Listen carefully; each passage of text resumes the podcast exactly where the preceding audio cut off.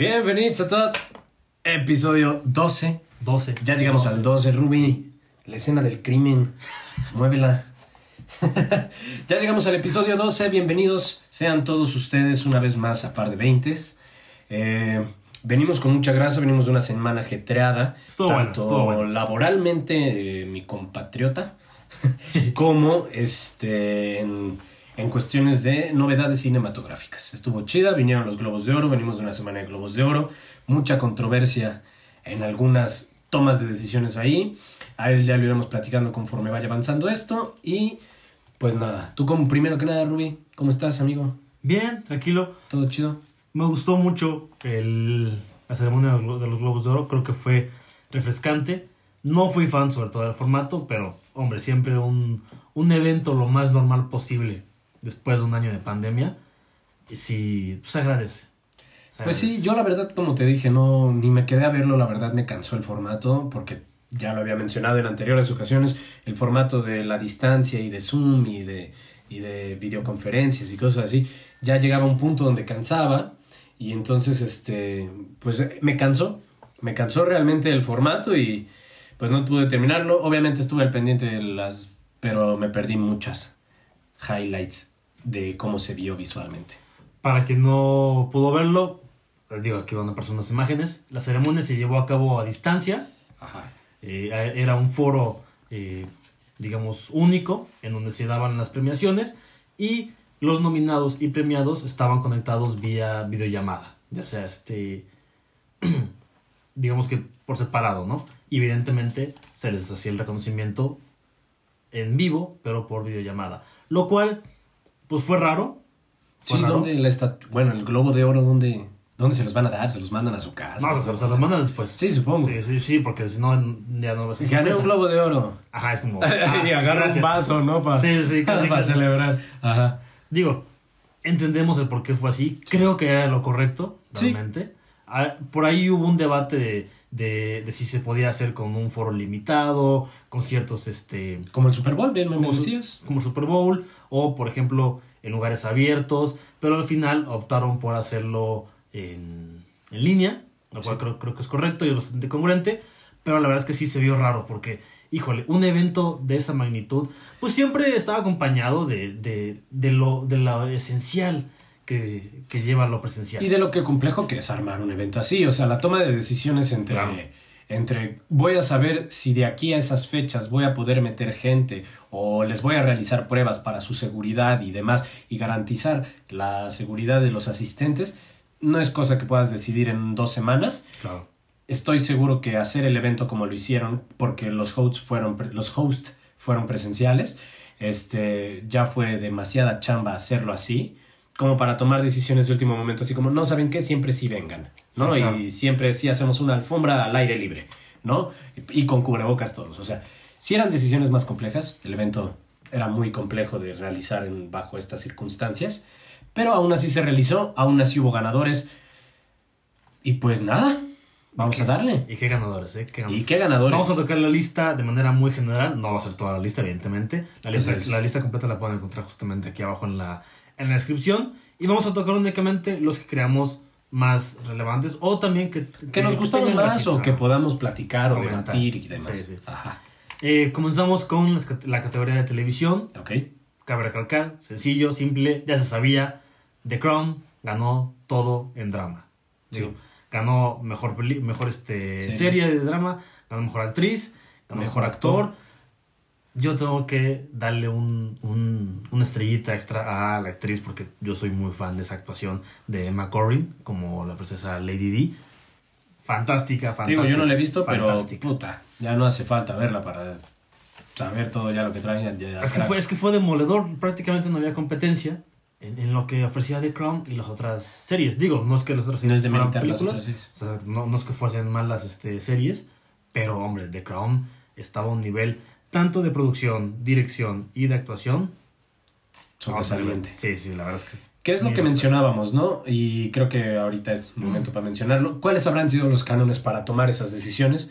Porque, como bien te decía, ni The Crown ni las demás series, bueno, no sé las más, pero The Crown al menos, no es una serie que haya salido en televisión. Es que fíjate que hay, ahí ahí, es ahí- donde digo, ahí sí se "Hmm". toca un, un tema un tanto raro, Porque, digo, con, con películas está muy claro, con cine está muy claro. Haces tu película y se acabó. Formato de película. Exacto, Formato, formato de, de cine, película. Listo. Listo. Bueno, que sea proyectado, que tenga tantos vistos, planes publicitarios. el formato es único. Ajá, el formato de cine es único. Exacto. Pero el formato televisivo. Con televisión es raro porque, aparte, aquí los Globos de Oro sí hacen esta diferenciación entre series y series para televisión o películas para televisión. Entonces, ¿hay qué onda? O sea, sí tiene que estar transmitida formalmente sobre banda ancha o... O, ¿O cuáles son los, los parámetros para Exacto. medir esas cosas? A mí es lo que me sorprende. O sea, de igual manera, a, a mejor actriz en miniserie, pues lo ganó Anya Taylor Joy con Gambito de Dama, que tampoco es una serie de televisión. No, O formalmente... sea, formalmente no. Formalmente no. O sea, entonces, por eso te digo, ¿cuáles son los cánones, parámetros para este tipo de situaciones? Digo que estamos de acuerdo que, o sea, este es el futuro de la televisión. Sin o sea, duda. streaming es, Ujú. es- es el presente y futuro. Ujú. Pero sí queda raro todavía un poco ahí la, la terminología, ¿no? Digo que al final es, va a ser lo de menos, se va a adaptar y, y- y seguir adelante.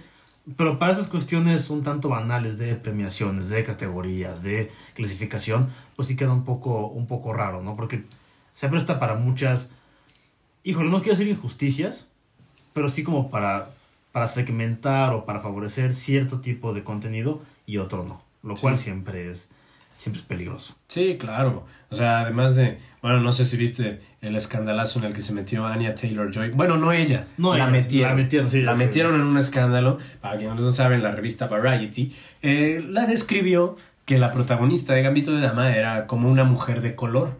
Entonces, eh, ya aquí pondré una imagen de, de Anya Taylor Joy y podrán darse cuenta que no es particularmente una persona de color, ¿no? Como bien lo mencionan, ¿no? Eso sucedió en este el 28 de febrero, según la revista Variety, donde la describe como la mujer de color. Y no solo eso, sino, y cito, la argentina Ann Taylor Joy es la primera mujer de color en ganar esta categoría desde Queen Latifah en 2018 y solo la quinta mujer de color en obtener la victoria desde 1982. Eso decía el artículo. Ok, aquí venimos de muchos lados. Ah, es bien sabido que Anna Taylor Joy nunca ha desmentido su origen de variado. Nació en Miami, se crió en Argentina, su mamá de, de Sudáfrica, su papá argentino. O sea, una chica de bares y ella siempre ha estado muy orgullosa de sus raíces latinas. Pero, este, sí, sí está medio complejo. Y siguiendo esto, pues es un, creo que mal, pero es una palabrita, el persona de color, utilizado en Estados Unidos para referirse a las minorías. Es, es lo que mencionan en las lecturas que hacemos y es probable que, y pues evidentemente no tiene las mismas connotaciones. No, para nada. Eh, para o sea, mientras ellos es como persona de color, solo porque ella se asume como latina, ya está así como de... Y ella dice, bueno, soy una persona latina blanca. Porque no es, no es nuevo que en Latinoamérica y en el resto del país cualquier minoría existen de todos colores y de todos... Y que de verdad la raza no es tema, pues. Mira, o sea, es que son, son gringos siendo gringos. Sí, tal O sea, todo lo que sea o lo que huela este, a minoría o extranjero, ya automáticamente lo catalogan, ¿no? Sin, sin ir un poco más a fondo. Entiendo que la cuestión o la, o la connotación de la palabra persona de color en Estados Unidos sí, sí está como muy, muy segmentada hacia los afroamericanos, ¿no? Pero, hombre, la chica es blanca. Ok, es latina, claro, entonces es eso, es latina, no es persona de color. Exactamente. Pero pues, o sea, ¿qué esperamos de alguien? Además, ya, ya, la verdad es que e- ese tema es muy complejo y es como de, ay, güey, no, no se le ve ni pies ni fondo, ¿no? Porque decir, ¿y que el blanco no es un color? O sea, ya es entrar en otras cuestiones, pero es bien sabido que el- el- la terminología persona de color contiene mucha connotación social y política. Claro. Entonces, sí es, sí es, sí son cuestiones, obviamente la reacción de la comunidad afroamericana fue como de, bitch, what? ¿De qué chingados están hablando estos O sea, cabrones? por ser latina ya eres de... ¿De color? De Es color como de- cuando eres más blanca que el papel. entonces- Sí, exactamente, es como de, bueno, pero pues bueno, eso fue un escándalo en el que se metió la señorita Taylor Joy, un escándalo en el que ni siquiera quiso entrar, un escándalo que le tocó vivir por, por el medio. Y, y no cualquier medio, güey, fue el Variety. No, no fue, no fue un blog. Pero es que te das cuenta que, aunque sean las grandes ligas, tienes que seguir fijándote en los detalles y en cosas tan sencillas como la redacción. O sea, Es que eso voy. No, no, no, no justifica. Al contrario, entre más grande sea tu medio y más serio sea tu medio, más atención tienes que poner a esas cosas. sí, sí, No puedes meter el pie ahí en, en, en ese tipo de cosas. O sea, es, es- Y vamos, no sé quién habrá sido el, el escritor del artículo, pero tuvo que pasar por el jefe de redacción, tuvo que pasar por un montón de personas antes de ser publicado y todavía después fue publicado. No, y lo cambiaron después. sí, lo, lo, lo Sí, cambiaron sí, o sea, completamente y, pues... Pero sí, no sé, tenían que adueñarse de sus palabras, manito. Porque si no, qué chingados. Híjole, por, por- y aparte, en un, en un contexto, en un país, en un, en un tiempo y en un contexto en donde esta cuestión del, del racismo está a, a flor de piel, tanto para bien como para mal. Pues sí, manito, ese tipo de cosas pasan cuando te metes en la boca de quién sabe quién. Pero también es prensa Es, es publicidad, ama- todo, no amarillista, amarillista. o sea, Sí, también. sí, claro. Ay, había que levantar. Pero vámonos con lo, con lo que trae la grasita, ¿no? Vámonos con los ganadores de los Globos de Oro. Empezamos con Mejor Banda Sonora. Era de y esperarse. Mejor Película Animada, que es la misma, Soul. Así es. Yo estoy en desacuerdo, pero... ¿Por qué en desacuerdo? Si justo me acuerdo de aquella película, aquella vez que lo platicamos, destacabas la buena música y buen paisaje sonoro de Soul. Entonces, por eso digo, ¿por qué estás de acuerdo? No, de o mano sea, de... Estoy de acuerdo que haya ganado a lo mejor este, banda sonora, no estoy de acuerdo que haya ganado a lo mejor película animada, pero no por, no por, no por la película, sino porque creo que, bueno, no creo, eh, sé, sé eh, certeramente que la película animada como categoría está mal, porque la, la animación no es una categoría, no Es es, un un, recurso. género, es un recurso. Puede ser animada de drama, puede ser animada de comedia, Claro. puede ser animada, eh, animada este, infantil. Entonces, creo Habría que la propia categoría. De hecho, ahí está, bueno, ahorita vamos a llegar a eso. Eh, Trent Reznor y Atticus Ross, ganadores del Oscar. Qué chistoso. Ah, bueno, más John Baptiste. Pero es curioso que Trent Reznor y Atticus Ross estaban nominados con Mank, porque también hicieron el, el paisaje sonoro de Mank. Entonces, esos señores tenían más posibilidades de ganar Claro. que cualquiera de esa categoría. Claro. Como bien sabemos, unos genios de, de, la, de la musicalización de los de la industria. de la general, industria. de la industria. Y pues nada, como ya bien mencionaste, también ganó mejor película animada. Ah, este, hay una película ahí que se llama Wolf Walkers, que la verdad no, no, no sé bien de qué sea, pero lo que destaco de las demás es que todas son infantiles. Y, y creo que, que bien lo dices así. O sea, si me dices mejor película animada infantil o mejor película infantil en general, te la compro que estén puras películas animadas, a lo mejor, porque se crean más. Pero sí, sí estoy de acuerdo contigo que a lo mejor la, la, la categoría no está bien. O, o los estándares o los, o los. ¿Cómo se llaman? Los Las reglas, cánones, los cánones. las reglas, los parámetros Ajá. para seleccionar la película animada no estén tan bien, porque por ahí hay muchas películas animadas que no son para niños, Claro, que son muy buenas. exacto. Eh, yo destaco mucho Anomalisa. O por, por ejemplo, todas las animadas que ha hecho este Wes Anderson. Wes Anderson. Digo que no son, no son películas de una temática compleja, o sea, no son pesadas, pero estamos de acuerdo que no son infantiles del todo. Sí, Entonces, ahí como entra, sigue siendo película animada, pero entendiendo como esta categoría únicamente infantil, la verdad es que está, está mal categor- categorizada, porque aparte reduces el segmento a todo lo que se hace en animación a nivel mundial a únicamente que sea infantil. exactamente. No, O sea, porque sus no sé. compañeritos de nominación eran Unidos, era Los Croods, era este Over the Moon, que también está en Netflix, o sea, y Wolf Walkers, que te digo, no he tenido la oportunidad de ver, no sé ni siquiera sé si sea para niños, a lo mejor si es temática más adulta, no sé. Pero bueno, ese tema y respecto a nosotros no tomamos esas decisiones.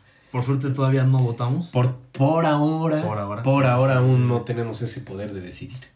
Pero bueno, otra película, bueno, perdón, otra categoría, Mejor actor de reparto ganó Daniel Kaluuya por Judas and the Black Messiah. Una película bastante destacable que si no saben de qué va ni nada, es, este, es una película biográfica estadounidense que habla sobre la traición que, la traición que sube Fred Hampton, que era líder de, de los Black Panthers, de la Pantera Negra en Chicago, a fines de la década de los 60. No hay nada más que decir. Su coprotagonista, y aquí es de donde yo peleo, es la Kira Stanfield. Las dos películas, los dos actores, ves la película y las dos actuaciones son muy destacables. No sé si de verdad actor de reparto era ese premio para Daniel Kaluuya. O sea, porque siento que era coprotagonista de este cuate. No, no sé, no sé. Ahí es donde yo pongo el dedo en el renglón. Mira, estamos No de sé. acuerdo que eh, la categoría de mejor actor ya estaba dada. La tenía que ganar. Ya estaba. Es que actorazo. O sea, Sí. definitivamente, al poner su nombre ahí, lo tenía que ganar. Pero eh, la categoría de mejor actor principal, yo creo que ya estaba también apalabrada. Ya llegaremos a eso, Ok, claro. que pero sí. creo que por ahí va. O sea, Pero y- ¿por qué y- sientes que Daniel Kaluuya ya estaba palabrado? No, no nadie que Ah. sino, o sea, que ya estaba palabrado que él fuese para reparto, Ah, ok. para abrirle el camino a quien eventualmente ganó mejor actor principal de, de drama. Pero ya llegaremos a eso. Ah, ok. Daniel Kaluuya, un actorazo, Ok, Actoracísimo. peso pesado ya por completo. Ah, ya vi por qué. Sí, ya. Ya, ya, ya, ya. Ya llegaremos. Sí, exacto. Y bueno, es que Daniel Kaluuya tiene años, años eligiendo sus proyectos con pincitas. La verdad Sí. es que, digo, tiene una filmografía relativamente corta, Sí, es un actor nuevo, si así Nuevo, lo quieren joven. ver, joven, pero, pero, sensacional. Muy, muy, Sensacional. Muy, muy bueno. Después ganó Judy Foster, Jodie Foster, ajá. mejor actriz, Mejor de, actriz reparto, de reparto. por ah, Mauritanian.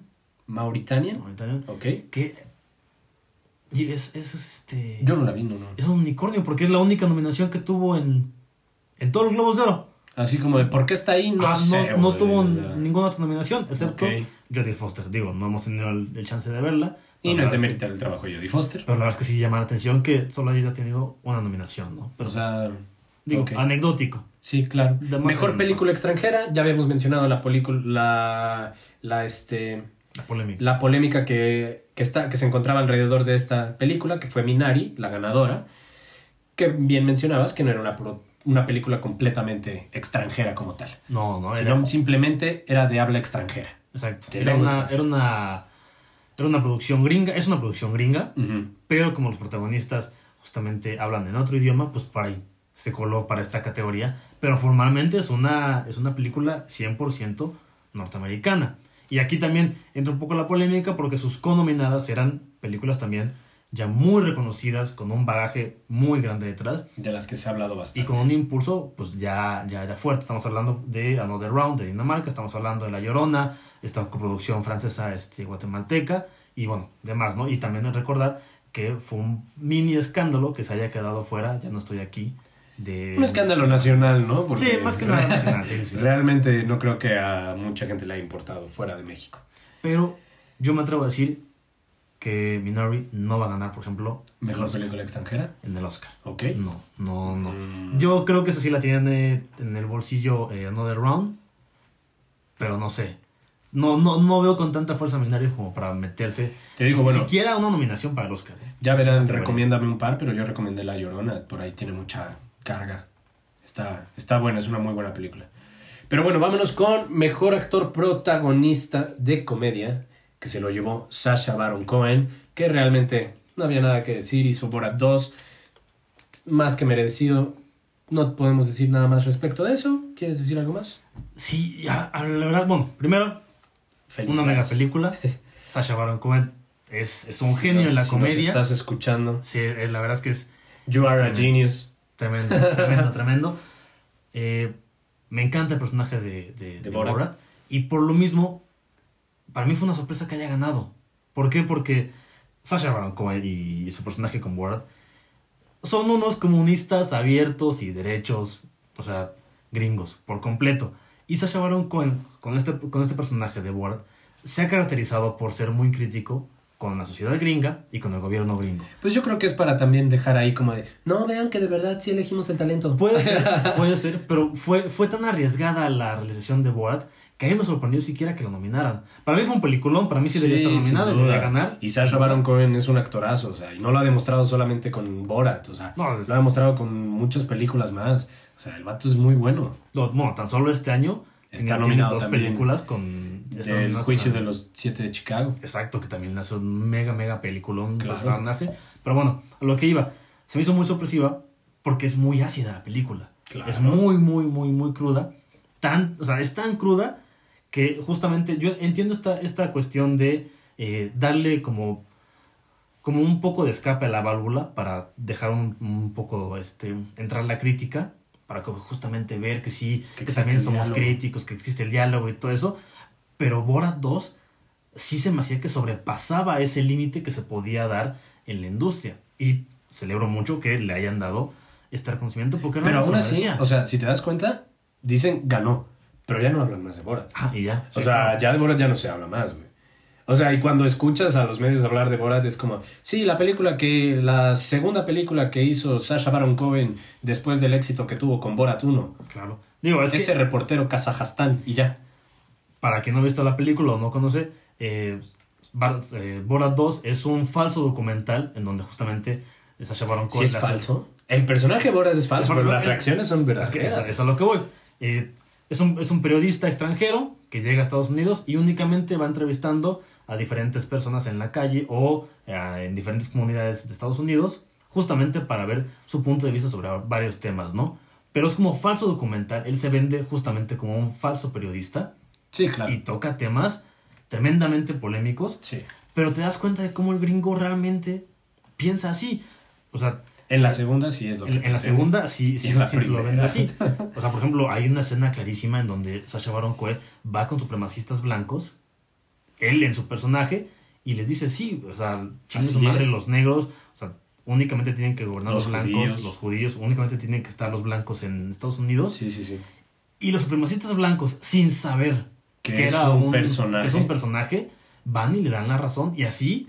un Y así como entrevistó a este cuate al político estadounidense, lo quemó Sí, que- horrible. muy feo. Y, y justamente la película salió previa a las, A las elecciones a las estadounidenses, a presidente, ¿no? Con un Pero timing perfecto. Perfecto, sí, definitivamente. Pero bueno, sigamos porque si no se nos acaba el programa. Mejor actriz de comedia, en la misma categoría, se la lleva Rosamund Pike por la película I Care a Lot, donde también este, sale Eiza González, compatriota, y este, Un beso hasta donde esté, un beso, un beso. y este, este camarada que se llama Peter Dinklage, que podemos conocerlo por Tyrion Lannister en Game of Thrones. Eh, y bueno, la verdad, ah, yo no fui fan de la película, no me gustó. Yo de verdad la vi caer escena cada vez que pasaba, pero bueno, mucha gente dice que es muy buena.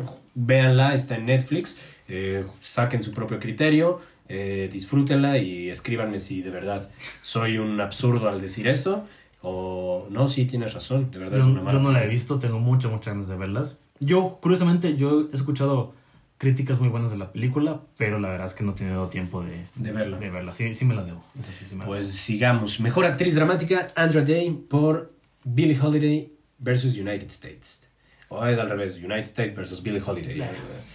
Es la misma. No lo he visto, tal vez sí se lo merece, pero vamos al siguiente. Mejor actor, y es lo que mencionabas, Híjole. esta polémica que ya habíamos mencionado. Híjole. El primer actor en ganar de manera póstuma, Chadwick Boseman. Lamentable su muerte, Totalmente. pero yo no sé qué tan merecido sea, la verdad. Yo, antes de entrar a, a- a la polémica, quiero explicar un poco el, lo raro que se veía desde el inicio esta nominación y por qué mucha gente, incluso ha salido, han salido este, notas en los medios de una posible, vamos a llamarle corrupción entre los globos de oro, porque son entre privados, pero una- un posible amaño de, de esta categoría, ¿no? Eh, en esta película, que es La Madre del Blues, producida por Denzel Washington y protagonizada por Viola Davis, desde el inicio, Actriz, exacto, actriz, doña actriz. exacto, exacto, eh, desde el inicio, desde la ficha técnica, se deja muy claro. Director, productor, protagonista y actores de reparto. Así está, el- así está la línea. ¿Qué pasa? Que cuando llegan estas nominaciones, curiosamente el nombre de Chadwick Boseman, que era actor de reparto, se cuela hasta actor protagonista. Y ahí es donde todo el mundo dice, ok, nadie niega que es un excelente actor, nadie niega que fue una actuación excelente. Sí se niega a veces. Eh, Su, su talento se pone en duda. no es malo. No es malo. No es malo. Yo no actúo de esa manera. Yo no lograría Claro. hacer esas películas. O sea, que quede claro, no es un mal actor. No sé si es actor de premios. Claro. Es lo que Y entonces, al ponerlo como actor protagonista, sí se veía ya, ya, ya cierta, una, una cierta tendencia Inclinación. ¿no? ajá, a querer justamente darle el premio de manera Póstuma. eh, póstuma, ¿no? Y, digamos, hasta ahí mi explicación. Y yo lo que mencionaba hace rato es que, lo que comentabas, eh, Daniel Kaluuya, nominado y, ganado, y galardonado como actor de reparto, y que claramente es actor protagonista, Co- co- coprotagonista, Ajá. le dieron el premio justamente como para tratar de acomodar en esta parte más central y con más reflectores a Chadwick Boseman. O sea, ahí se, sí se ve una mano detrás de, de parte de... Sí, además de las personas con las que estaba al lado Chadwick Boseman. O sea, estaba este compa, ¿cómo se llama?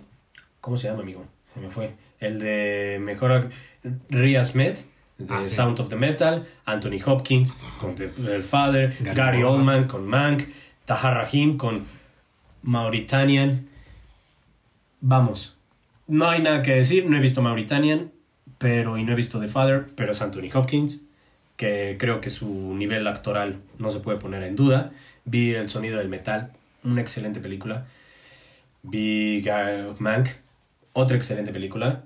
Entonces, puede que sí haya habido esa tendencia, puede que no, no sé. No sé, la verdad es que sí, también estoy igual de impactado. Yo, quiero decir que la película de La Madre del Blues, primera, eh, ya lo había mencionado en otro capítulo, pero sí creo que es de esas películas indignantes para la comunidad afroamericana, y esto lo digo sin, decir, sin ser parte de la comunidad afroamericana, porque es, es pintar al afroamericano como ese mártir, y perdóname, pero para mí es eh, inclusión barata, por completo. Porque aparte la película realmente es mala, es muy muy mala. Me da igual si, si, si la produjo Delsin Washington, es muy muy mala. Queda muy muy lejos de lo que fue dos años de esclavitud. O por ejemplo, de un tiempo a la fecha, lo que ha hecho eh, Jordan Peele con. Get Out, que es Oz. y con Oz, que es, es poner los problema, las problemáticas de la comunidad afroamericana de manera real, de manera congruente, de manera compleja. Yo una vez leí, yo una vez leí, yo una vez leí este, este, esta, este piecito de, de un artículo y yo creo que puta aplica para Jordan Peele completamente hacer lo cotidiano una pesadilla. Y eso es el terror. Si logras hacer del terror lo cotidiano una pesadilla, sacas una obra de Y eso es el racismo. Eso es el racismo. Eso es el racismo. Y eso es lo que destaca en las películas de Jordan Peele. Claro, y que creo que la madre claro. del blues no lo hace. Para nada, para nada. Y, y aparte, o sea, ok, yo entiendo que el actor podía estar nominado, sale, te la compro. Ganar, no debía ganar. La verdad, la verdad es que no, sí se me hizo inclusión este, barata, se me hizo de muy mal gusto. Y también, y eso lo tengo que decir, aunque, aunque después me tachen en, en los comentarios, híjole, sí me recastra la comunidad geek, lo- lo- los fanáticos Ah, eh, empedernidos de Marvel. Porque luego, luego subimos al barco. Sí, a huevo, un globo de oro para este. Para, Para- Black Panther. Es como, ¿a ti quién te llamó?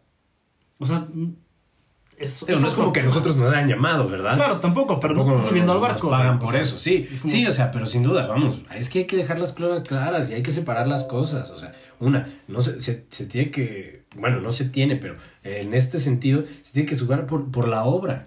O sea, Claro. vamos, tú me dices que The Father con Anthony Hopkins no es suficiente la actuación de Anthony Hopkins para una, para una premiación. Te la compro, ¿por qué? Porque se tiene que juzgar por su obra, más no por su trayectoria. Claro. Y claro. podemos destacar Para, de- para eso hay un premio especial. Exactamente. O sea, y ahora, Chadwick Boseman aquí, o sea, si lo hubiera hecho genial, podríamos decir, no, bien merecida. Y ojalá le hubiera tocado vivirla, ¿no? Pero así puede ser bastante problemático y controversial, ¿no? Y mira, y yo te aseguro, espero que no, pero te aseguro que esta ola mediática le va a alcanzar mínimo para estar nominado al Oscar. Que no debería, no debería. Y si sí, tendría que estar nominado como mejor actor de reparto. No como y si ya va a ser mejor nominado como actor, que no gane. Es que es inclusión barata, es inclusión barata. Perdón, Pero bueno, pues sí. ya, ya, Ruby, ya, ya. Ah, vamos con el siguiente, eh, la siguiente categoría, que fue Mejor Dirección. La ganó Chloe Zhao, que es la directora de Nomadland. Que no solo ganó mejor dirección, sino ah, podemos aprovechar, Nomadland gana mejor película. Exacto. Mejor película dramática. ¿Qué decir? Yo no he tenido la oportunidad de verla. Yo sí. Yo no he tenido la oportunidad de verla. Es muy claro que la actriz Frances es muy buena actriz. Bueno, Frances McDormand es muy, muy es muy buena actriz. No queda en duda su categoría actoral. Pero no he tenido la oportunidad de verla, de ver la película, ni poderles comentar más. Tú sí, te doy el pie de esta parte, Ruby. Mira, la película no es mala. Realmente es, es, es, es bastante eh, valiente. Y es, es un poco salirse de estas grandes ciudades de Estados Unidos para ir a filmar justamente al, al campo, ¿no? Digo, la premisa es muy sencilla, la protagonista, Frances McDormand, lo pierde todo, lo pierde todo en un trágico evento y se avienta a, a las carreteras de Estados Unidos como nómada.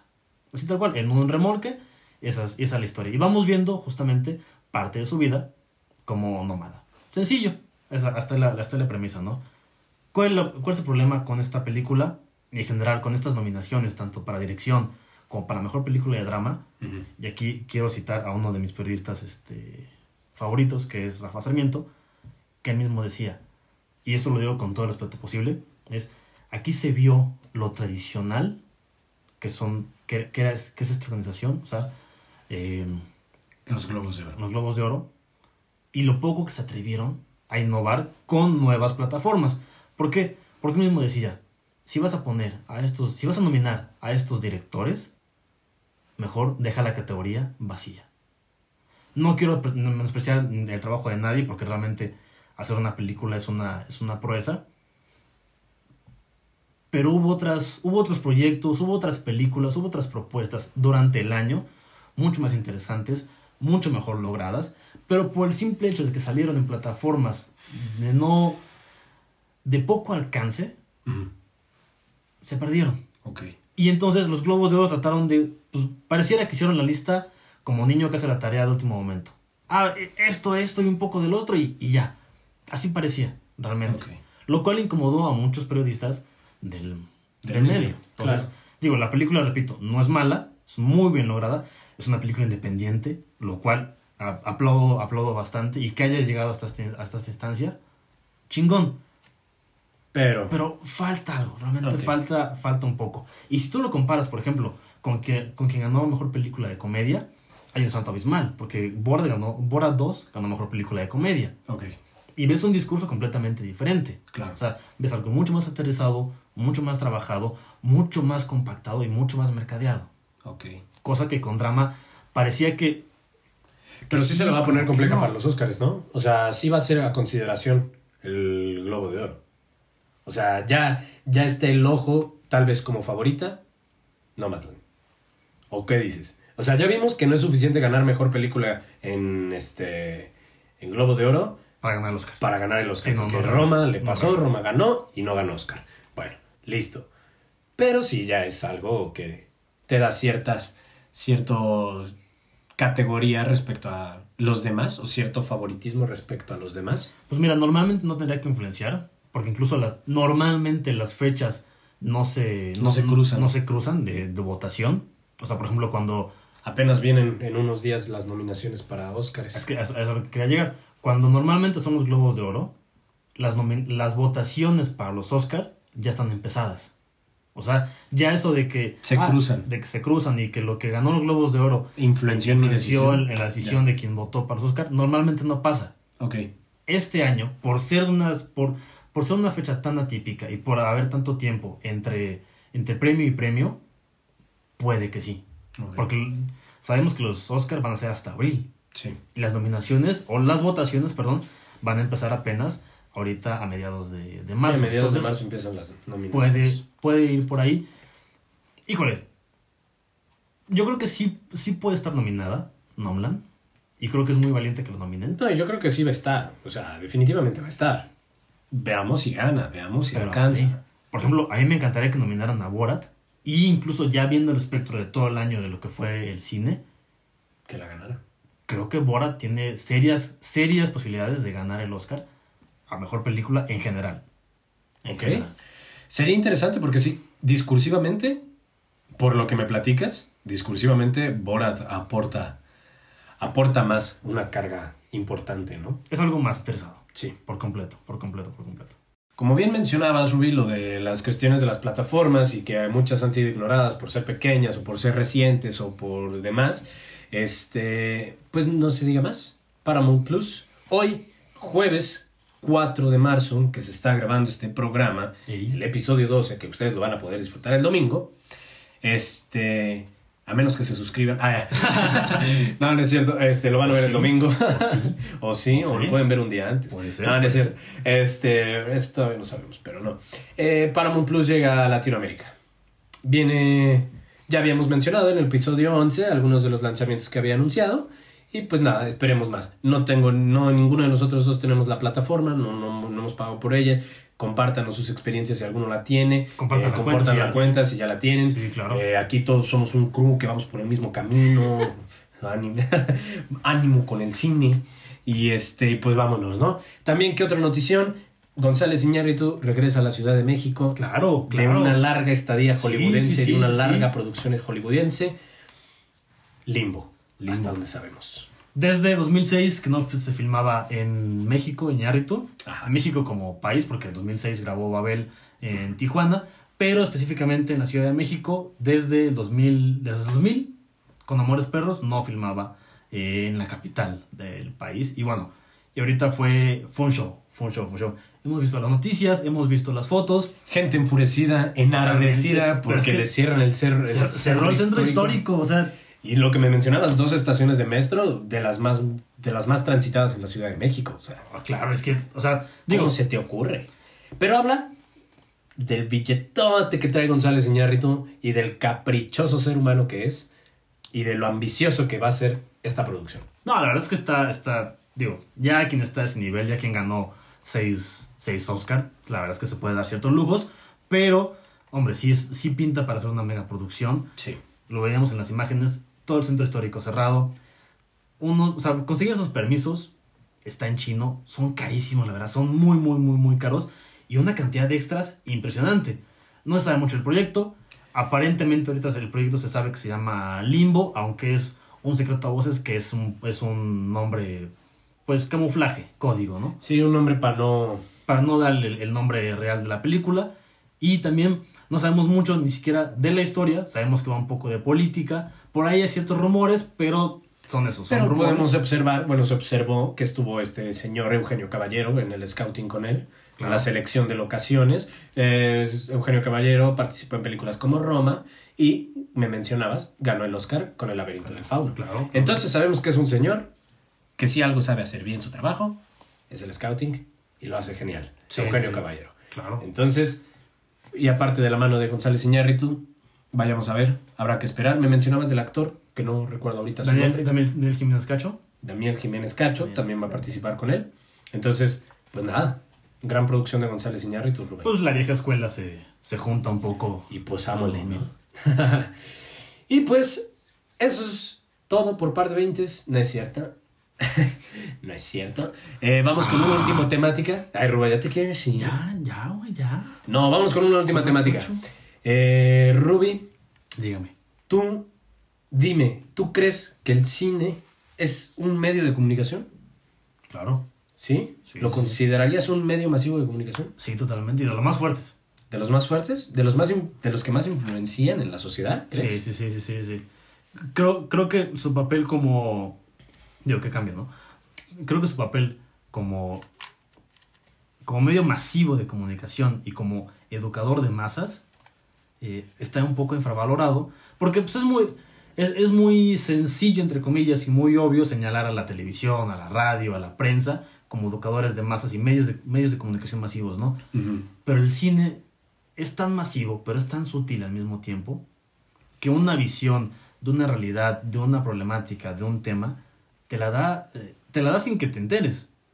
O sea, Pero es que el problema yo que le veo, o sea, yo estoy de acuerdo contigo, que siento que el cine no tiene esa censura que sí puede tener los demás medios de comunicación.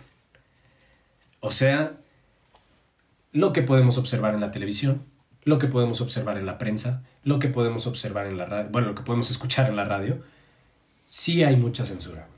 ujú. sí existen muchas manos, sí existen muchos ojos, sí existen muchos realizadores y sí existen muchos intereses, intereses políticos, intereses sociales, intereses de poder, que pueden mediar y controlar y manipular las masas. Mientras que el cine cuenta con esta libertad, que si bien la censura puede ser aplicada en las salas de exhibición o, en los medios donde se pueda transmitir, no, no se censura el mensaje.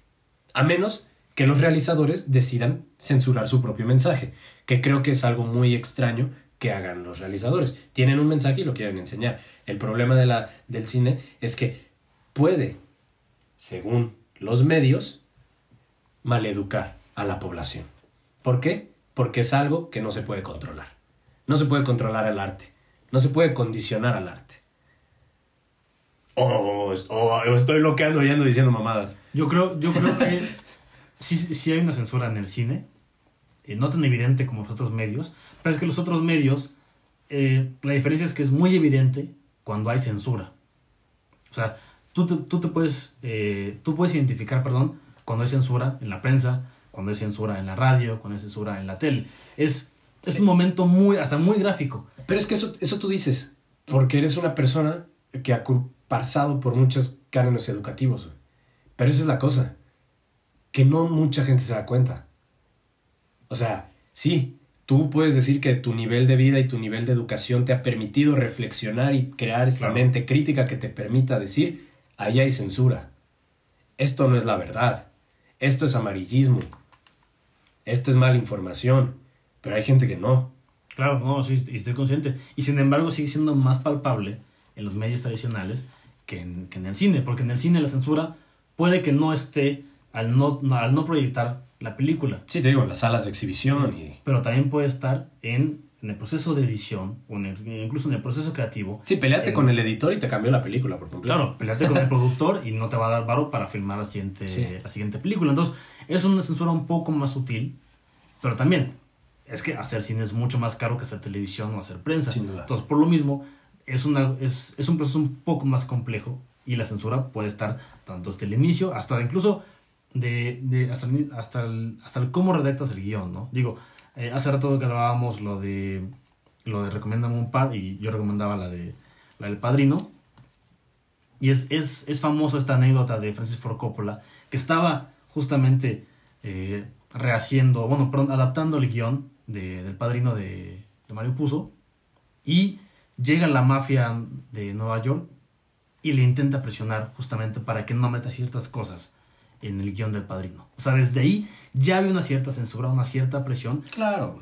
Mucho antes de que la película se estrenara. Y la película se estrenó y fue un boom y fue... fue se buscó censurar por, por parte de la mafia, pero que desde el inicio la buscaron la buscaron censurar y la buscaron controlar. Pero entonces la censura en el cine es un poco más sutil y es un poco más compleja.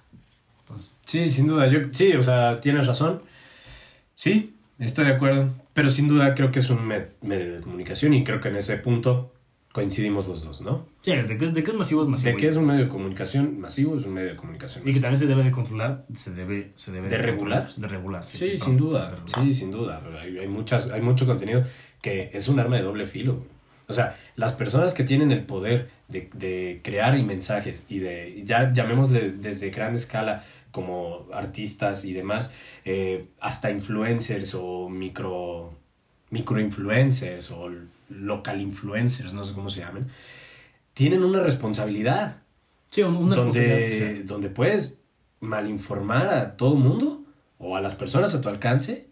Y entonces yo creo que desde ese punto ya es una, no, que tiene que regular aparte, no, no solo regular por, por esta cuestión de, de censura o de, de, mala información, sino también de generar una falsa expectativa o una falsa realidad, que sucede mucho ahorita con lo del colonialismo eh, cultural, que es, llegan las películas norteamericanas, buenas o malas, no entrar en ese tema, y compran nueve salas de diez posibles, de diez que tiene Cinepolis, ¿no? O Cinemex. Entonces, claro, el consumidor promedio pues va a consumir lo que tiene al alcance. Lo, que tiene al alcance. En este caso, nueve salas con una sola película de eh, norteamericana, ¿no? Y eso a la larga te va a generar una falsa expectativa de tu realidad. Entonces tenemos casos muy, muy paradigmáticos como que por los niños en Veracruz o en Yucatán se sienten muy cercanos, por ejemplo, a lo que sucede en Los Ángeles, en Nueva York. Ujú. Sienten que son ciudades muy cercanas a ellos, las conocen incluso sin tener que haber ido ahí y están completamente fuera de su realidad. No que tenga algo de malo conocer Los Ángeles o ciudades gringas, Claro. pero sí, sí, sí va alimentando esta cuestión de, de una realidad completamente ajena a, a la tuya, ¿no? Digo, lo, lo, más, lo más evidente son las personas que, eh, no todas, pero un cierto sector, por ejemplo, de las lomas o, o de Polanco, que prácticamente se sienten gringos y Ujú. que van hasta de shopping a, a- a Estados Unidos, pero te das cuenta que están en una realidad que no es, no es la de este país, alimentada por un discurso en el cine completamente irreal, ¿no? Que sucede a todos lados. Por ejemplo, en, en Asia sucede mucho que el mercado chino está invadiendo el mercado completamente asiático y está imponiendo su cultura a todo el continente. En, en Europa sucede mucho con la cultura alemana y con la cultura británica que va invadiendo un poco el resto de Europa. Y aquí sucede con Estados Unidos. Claro. Que la cultura norteamericana está demasiado presente, o incluso más presente que la cultura latinoamericana en Latinoamérica. Sí. No quiero decir que sea malo, porque Sí, pues es bien sabido. Aquí, al menos en el sur del país, se bromea mucho con, con esta zona de pues, que los regiomontanos ya son más gringos que mexicanos. Claro. El país del norte es como, güey. Ya, o sea, ya sabemos que hay empleos que hasta pagan en dólares allá, aquí todavía. O sea, vamos, o sea, hay mucho de ese tipo, ¿no? También, este. ¿Qué te iba a comentar, Rubí? Dejando un poquito de lado esa parte, el cine como el séptimo arte. ¿Tú Ay, crees? Es un tema muy complejo. Bastante, ¿no? Sí. ¿El cine es el séptimo arte? ¿El séptimo bella arte? ¿Cómo ves? Mira, te voy a poner en contexto con lo que leí, Ajá. con lo que mencionaba. Como bien sabemos, las bellas artes son seis y el cine se le considera como siete, en las que podemos encontrar este, la arquitectura, la escultura, la pintura, la música, la poesía y literatura, la danza, y el cine como séptimo, ¿no? Del que se habla y del que se menciona. Este, todo esto surge eh, a raíz de, en 1911, con este señor Ricciotto Canudo, un artista italiano destacado como dramaturgo y crítico de cine, que asiente en el manifiesto de las siete artes el cine como el séptimo arte. Entonces desde allí surge este debate y, este, y esta faramaya, ¿no? Actualmente se discute, se ha discutido desde el siglo pasado el cine como séptimo arte, pero y actualmente también se discuten otras disciplinas que deberían entrar o considerarse como artes, que en este caso se considera la fotografía, el cómic, los videojuegos, el vestuario y el teatro. Mira, no, no quiero entrar en este debate de, de qué arte es, es, más importante que otra, o más relevante que otra, o es más actual que otra, porque bien lo comentábamos hace, hace rato antes de grabar, el arte va cambiando dependiendo del contexto, em, pero sí creo que esa, categoriz- esa categorización de las seis bellas artes, de la pintura, Ujú, la arquitectura, se ha quedado un poco arcaica a comparación de los tiempos actuales. Porque evidentemente hay alguien que puede decir, ¿sabes qué? ¿Qué onda con la foto? ¿Qué onda con el cine? eh, el teatro, la, o sea, todas estas nuevas ramas, ¿no? O el cómic incluso. Claro. Creo que, creo que mejor, o, o en lugar de ir haciendo una lista más y más, más grande, creo que se podría reformular y hacer un solo concepto que abarque a varias. Por ejemplo, digo, yo sé que queda pésimo, pero no sé, audiovisual. Sí, Foto. queda pésimo. Ya sé, ya sé. Pero metes foto, metes cine, metes este, un tal, tal vez un poco de escultura. Entonces, conceptos más generales, un Sí, poco claro. más, ¿no? Por ejemplo, la, la escenografía, o lo que comentaba hace rato de la, la dramaturgia. Ahí metes teatro, metes poesía, metes declamación. Es que es lo que decía, ahorita que decía teatro, te decía, o es la puesta en escena, o es la dramaturgia, o es la dirección, o son otras cosas. Una puesta de teatro, vamos a decirlo, es muy complejo, es otro arte completamente diferente. No, y aparte, pues cada quien va a agarrar agua para su molino muy justamente. O sea, el actor va a decir el teatro es lo mejor, el fotógrafo va a decir la fotografía es lo mejor, el el cineasta arquitecto va a decir, güey, la arquitectura tiene que seguir, el pintor va a seguir diciendo Claro. la pintura. Y yo creo que nada vale, de nada vale pelearnos de qué ¿Qué es mejor es y no? mejor, sino, ¿sabes qué?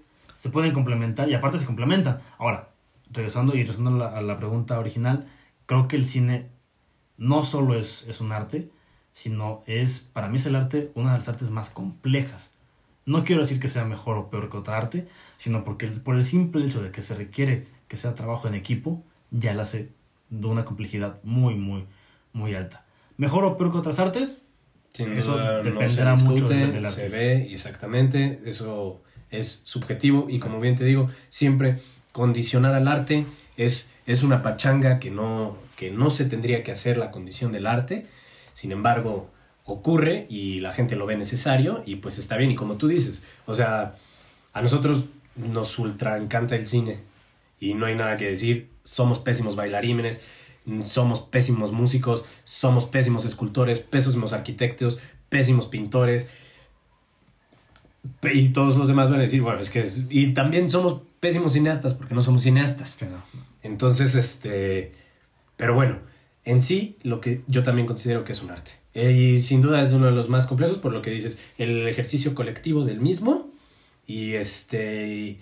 Y pues que sí converge y sí busca converger y puede converger los, los demás artes Claro. y demás disciplinas. Que no digo que por eso sea mejor, o sea más difícil, o sea más importante, o ay, es más difícil hacer una película que hacer una pintura. No digo nada de eso. Todo lo contrario, pero zapatero a tus zapatos. O sea, el pintor tiene su mérito, todos tienen su mérito, y hacer el cine tiene su mérito. Claro.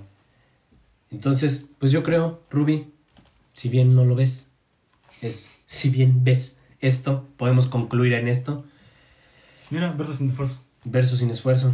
Este, eso es todo por par de 20. Suscríbanse al canal, coméntenlo, Denle este, denle like, compártanlo, activen la campanita. Vamos a seguir haciendo esto. Ya queremos el episodio 15, ya queremos invitados. Exacto, exacto. Este, aunque sean al aire libre, pero invitados. Y este, y pues nada, Como siempre, Carlos, un gustazo como cada semana. Ruba. Coméntenos si, nos- si están de acuerdo con los temas, si, por ejemplo, con los globos de oro que comentamos, estamos de acuerdo, estamos no, si, hombre, Sí, si estamos locos, si estamos bien, si nos apoyan, si creen que... O otro punto de vista completamente distinto, pues de eso se trata. ustedes aquí le hubieran dado el gane, por ejemplo, mejor película o... Generemos diálogo en este Claro, bonito claro. podcast. Exacto. Y bueno, Carlos, como cada semana, un gustazo. Carlos, Rubén, y esto fue Par de veintes.